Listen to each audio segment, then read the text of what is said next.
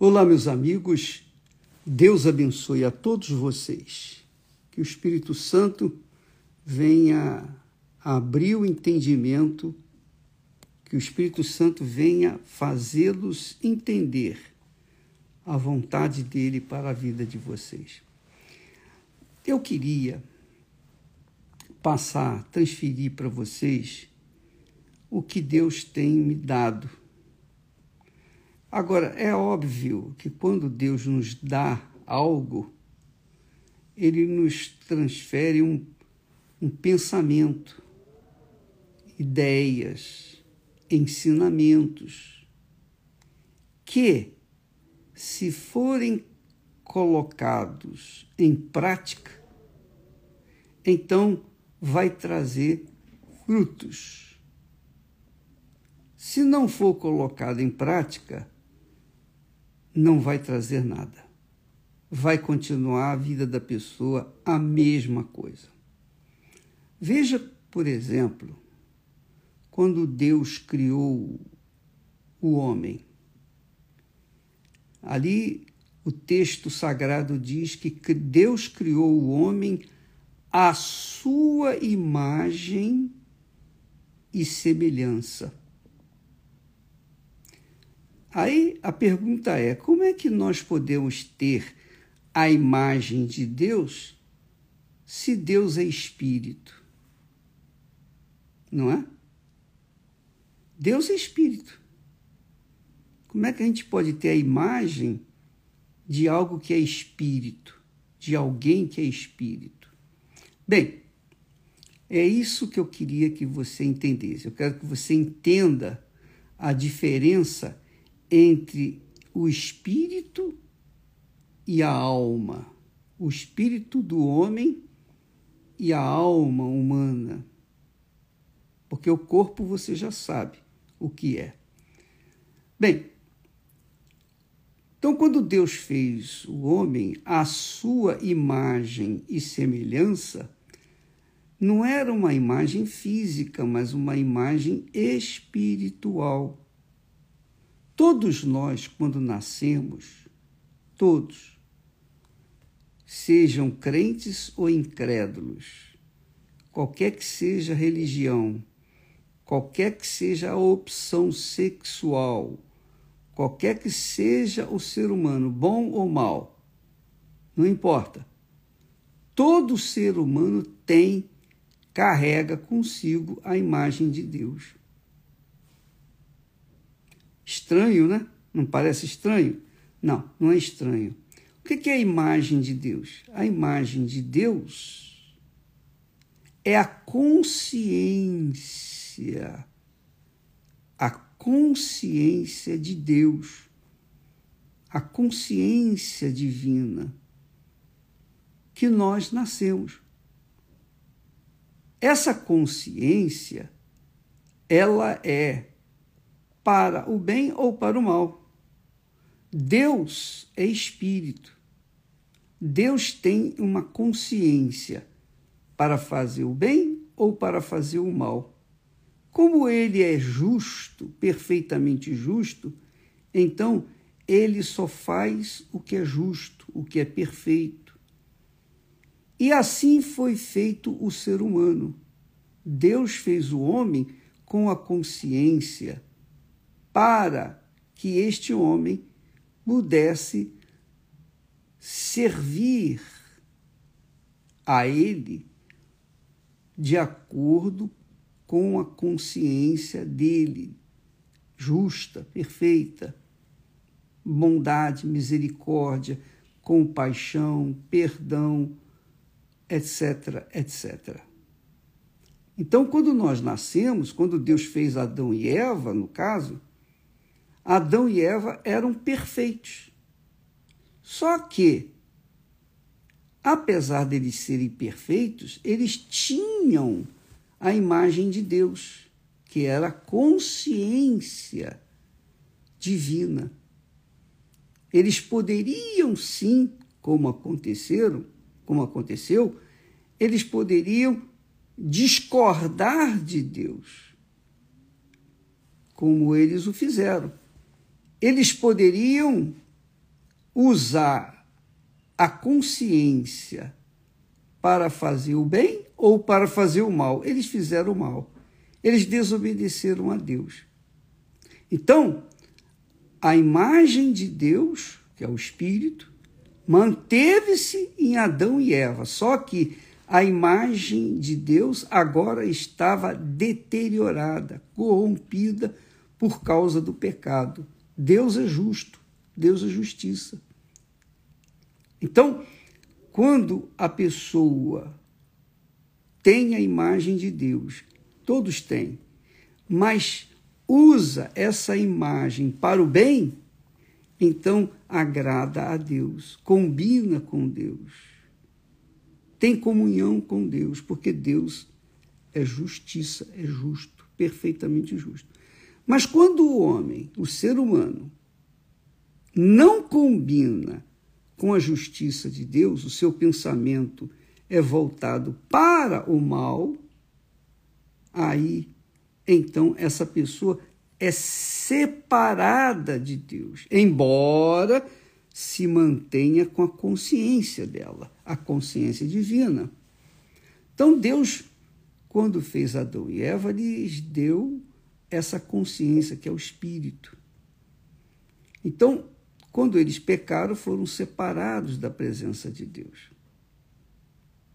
Eles foram expulsos da presença de Deus porque eles seguiram, usaram a consciência de saberem, de conhecerem que poderiam fazer o mal e eles fizeram o mal. Mas eles nasceram, foram gerados ou foram feitos com a consciência para, com o espírito, para fazerem só o bem. Enquanto eles fizeram bem, enquanto eles andavam na presença de Deus, pelas tardes, eles só faziam o que era bom, perfeito, eram justos. Mas quando Deus colocou lá a árvore cujo fruto era proibido e eles provaram daquela árvore, daquele fruto, então eles desobedeceram ao Altíssimo.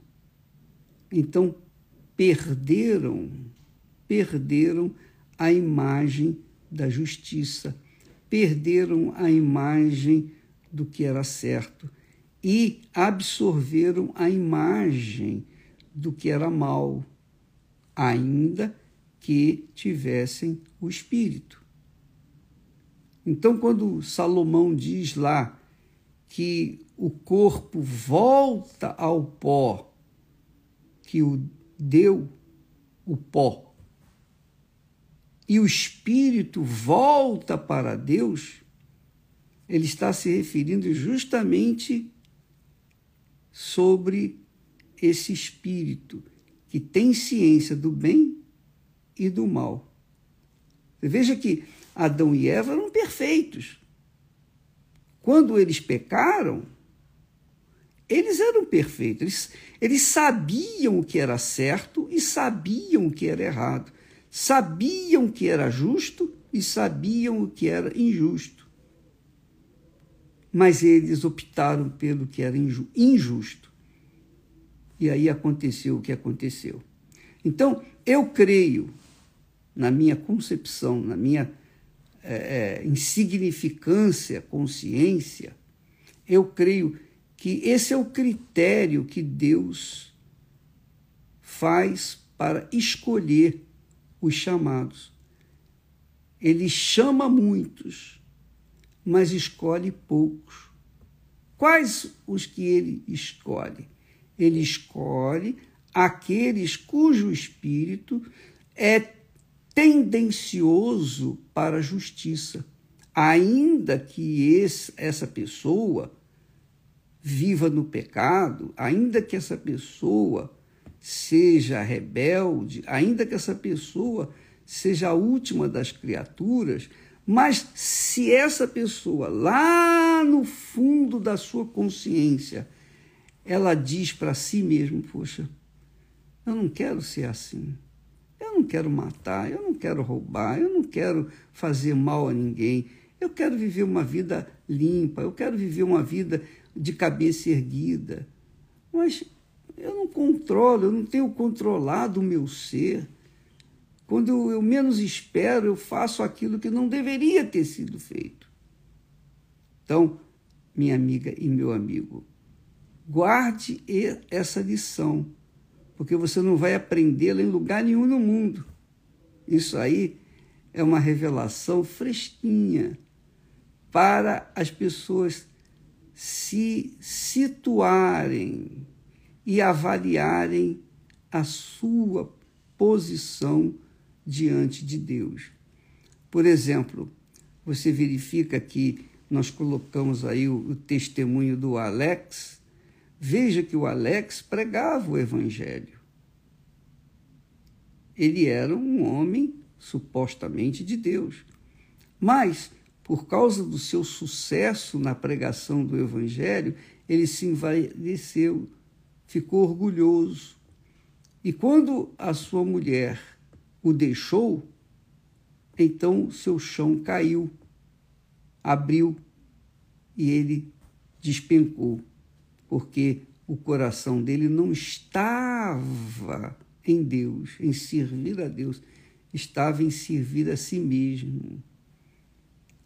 Então, o testemunho dele é extraordinário porque mostra as duas faces.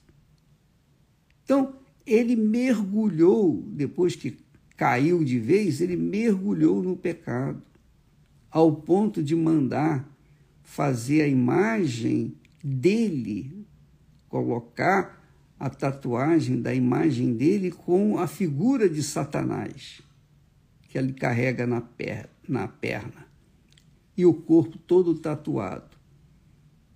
Quer dizer, ele transgrediu, ele fez tudo que foi errado, mas Deus viu no espírito dele que ele estava vivendo assim, porque não conhecia o Senhor. Embora tivesse o espírito e tendia para o mal, ainda assim ele tinha lá no fundo da sua alma a consciência de que ele estava errado e que ele queria o certo. Então Deus lhe deu a nova chance e o transformou e fez dele um novo homem.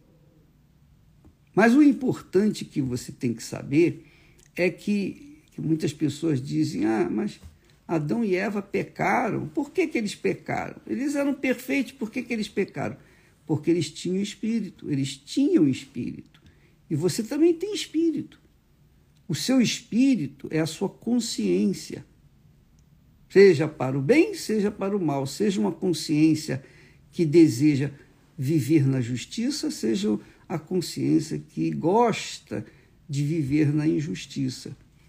Então, se você é aquela pessoa que, que em tudo que você pensa, faz, imagina, projeta, você tem uma tendência para o que é justo, então Deus chama aqueles que têm fome e sede de justiça, e ele sacia.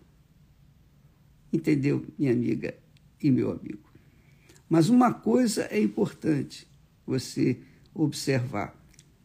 Quando a pessoa morre, o espírito volta para Deus, que é a consciência. A consciência que Deus nos dá, inteligência, capacidade de raciocínio, o direito de pensar o que é bom e o direito de pensar o que é mal. Então, quando a pessoa morre, esse essa consciência volta para Deus que o deu. O corpo é colocado, é volta para a terra. Mas e a alma? A alma. A alma é a maior preciosidade que a pessoa tem. Ela pode ser feia, gorda, pode ser negra, pode ser branca, pode ser rica, pode ser pobre, mas todas as almas são preciosas para Deus, todas as almas.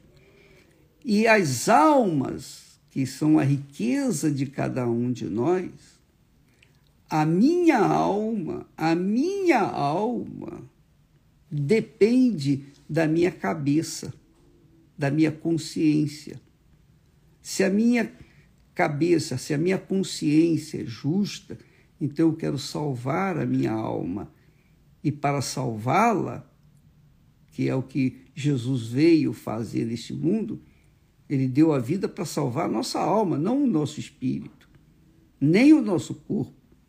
Embora o sacrifício dele nos dá o direito de sermos curados fisicamente, mas a alma, quem decide o destino da nossa alma é a nossa cabeça, é a nossa consciência, a sua consciência. Então, se você tem uma consciência tendenciosa para o pecado, para a injustiça, você não está pouco se incomodando, você está pouco se lixando para a sua alma. Você quer satisfazer a carne. Mas se você é uma pessoa sábia, que pensa como Deus pensa, então você investe toda a sua força, todo o seu eu, toda a sua vida, todo o seu futuro, tudo você investe na sua alma, na salvação da sua alma. É por isso que Jesus disse: o que, que adianta o homem ganhar o mundo inteiro e perder a sua alma? A alma, a alma é um ser incorpóreo, é uma substância incorpórea que usa o nosso corpo. Eu estou falando com você agora, é a minha alma que fala com você através do meu corpo. Tanto que quando a alma descola do corpo, então o corpo não vale mais nada. Pode queimar, pode fazer o que quiser com ele, que ele não vai sentir nada. Mas a alma vai perecer ou viver a eternidade com o que a nossa cabeça, o que a nossa inteligência decidiu. Não, eu, eu decidi entregá-la para Jesus, eu quero seguir a justiça. Eu... Aí sim, essa alma, não só o espírito volta para Deus, mas essa alma vai para os braços, o seio do nosso Senhor Jesus Cristo, ou o seio de Abraão. Então, você tem que ver, avaliar, pesar a sua vida e verificar e conferir para onde está indo a sua alma. Se a sua alma está indo para o mal, é porque a sua consciência não está dando a mínima, a mínima atenção para o, o que Jesus fez na cruz por ela. Mas se você investe na sua alma mais do que tudo nessa vida, mais do que mãe, pai, família, filhos, etc., mais do que a sua própria, o seu sucesso, mais do que tudo você investe na sua alma, então é porque a sua cabeça almeja, quer dizer, a sua consciência almeja seguir e servir a justiça, que é Deus. Deus é justiça. E Ele nos deu o Espírito, quer dizer, Ele nos deu a consciência para que nós decidíssemos o que fazer da nossa alma. Você tem certeza da salvação da sua alma? Você tem certeza? Se você tem certeza, então você é a pessoa mais feliz da face da terra, mais rica da face da terra. Se você não tem certeza, é porque você ainda não foi salva. Deus abençoe. Em nome do Senhor Jesus, falaremos mais a esse respeito amanhã, em nome do Senhor. Amém.